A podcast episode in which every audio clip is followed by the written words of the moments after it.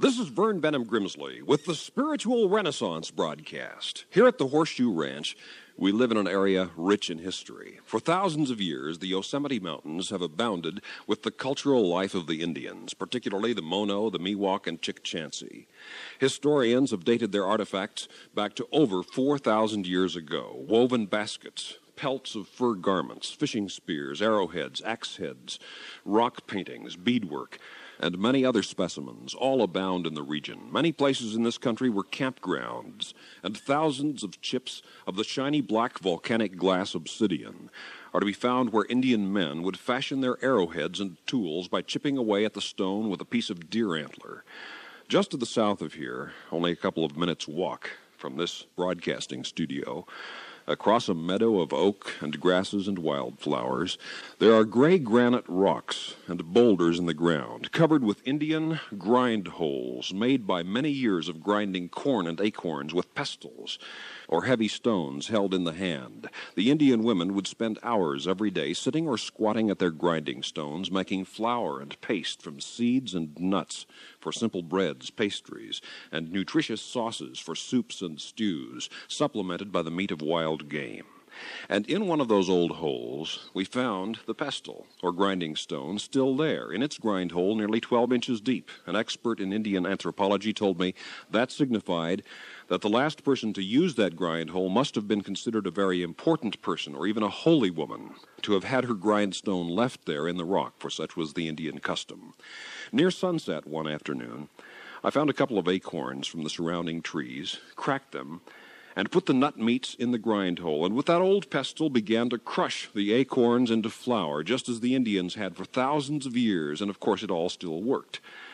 But I felt a strange sense of history and continuity with my forebears on this land. For thousands of years before me, there I was, a white man, using the same elementary tools the Indians had used a handheld rock and a granite grindstone, making a wonderful, nutritious nut flour in exactly the same way that the earlier Indians had, and it all still worked. These same simple tools and ingredients still worked after thousands of years. And then, suddenly, it swept across me. So exactly with the teachings of Jesus of Nazareth. So with the teachings of Jesus. They still work 2,000 years later. They're so simple, so basic, so elementary. They've been used for centuries. They worked 1,500 years ago and they still work now today. Forgive and show mercy. Overcome evil with good. Bless those that curse you. Pray for those who despitefully use you. Pray for forgiveness of your trespasses as you forgive those who trespass against you. Seek for the will of God. Apply the golden rule. Love God and love others. Such simple and fundamental truths as these have worked through the centuries, and they still work today.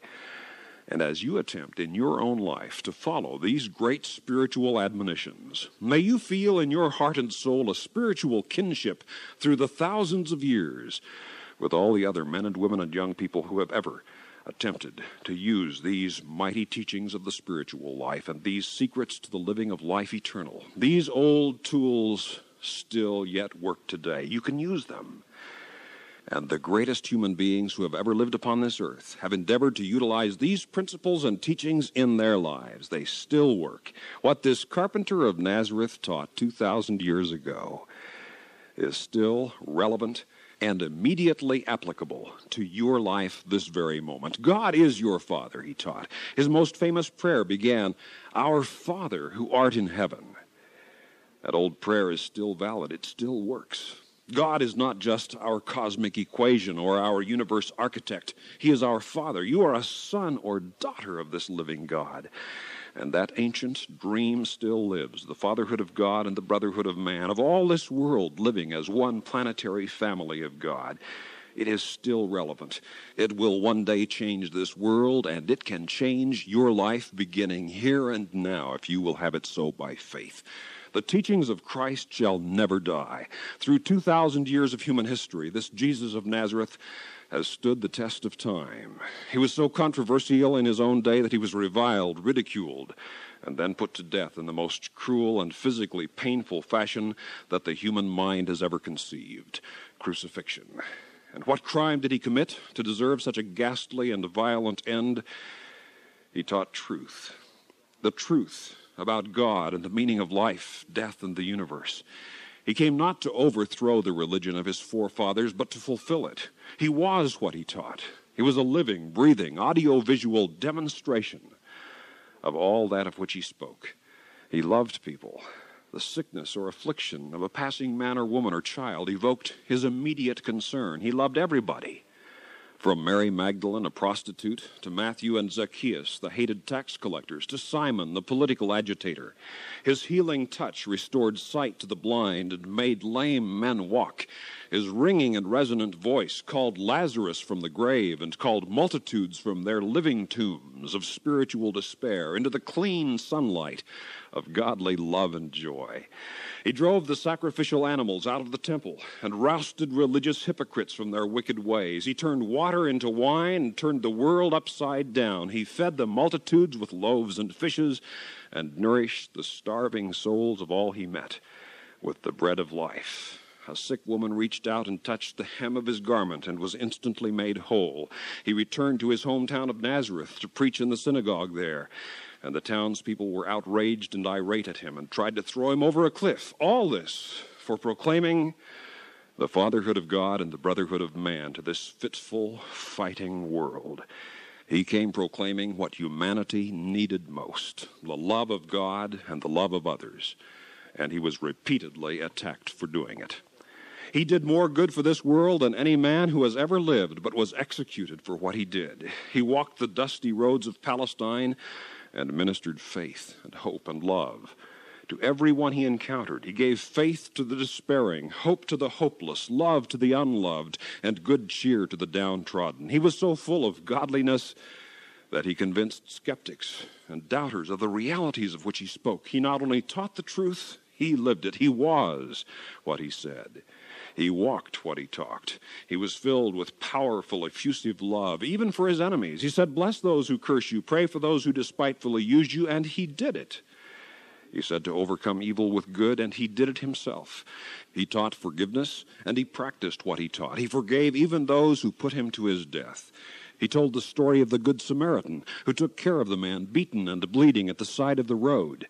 And he said, Go and do likewise.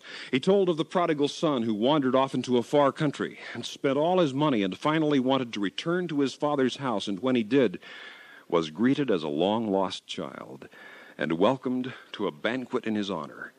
And he said the love of God for humanity is exactly like that giving and forgiving, compassionate and open hearted. He declared that the kingdom of God is within you and that the spiritual things are the most important things in human life. For what shall it profit a man to gain the whole world, he said, but lose his own soul? He said to sow the seed of truth far and wide, and that which finds good soil will sprout up into life. He told the woman at the well, about the living waters springing up into everlasting life, and that the grave is not the end of everything, but only a beginning of life eternal. And he said that those who heed his words will never taste death, not permanent death, but only a gateway to life everlasting. He said, When someone smites you on one cheek, turn the other. Forgive not only once, but seventy times seven. Be good and cheerful, and pray not as a public display of religiosity, but as the soul's secret language, coming before the Heavenly Father. He walked the dusty roads and fields of the Holy Land and made it holier with every step he took. He lived and breathed the love of God and man. He was everything he talked about. He revealed more of God in his brief life than any other person in human history. He was born 2,000 years ago, but his truth will march on forever. He is the shadow of a mighty rock across a weary land, the fairest among 10,000, the King of kings and Lord of lords. He is Jesus of Nazareth, the living Son of the living God, and he came proclaiming freedom to the captives, healing to the nations, and the gospel, the good news of the fatherhood of God God and the brotherhood of man, the worldwide family of God. And you yourself, in this very instant, can find and come to know the God of whom Jesus spoke 2,000 years ago. For free literature on the spiritual life, on the teachings of Jesus of Nazareth 2,000 years ago and how those teachings can yet transform your life right here and now today. Write to us at the Spiritual Renaissance Institute, Post Office Box 3080 3080, Oakhurst, California 93644, United States of America. I've written Finding God, Getting to Know God, Growing Spiritually, Seven Principles of Prayer, The Fatherhood of God, and the Brotherhood of Man, which encapsulate or summarize the fundamental teachings of Jesus. Just write, no cost, charge, or obligation when you write for this free literature on the spiritual life. And for those of you listening in other countries around the world over our international satellite and shortwave network, let me spell the mailing address. That's Post Office Box 3080, Oakhurst, California 93644, United States of America. Post Office Box 3080, Oakhurst, California 93644, USA. This is a non sectarian, non profit program proclaiming the dawning spiritual renaissance, the fatherhood of God and the brotherhood of man, the worldwide family of God. And so for now, this is Vern Bennom Grimsley saying, May God's will be done by you. Good day.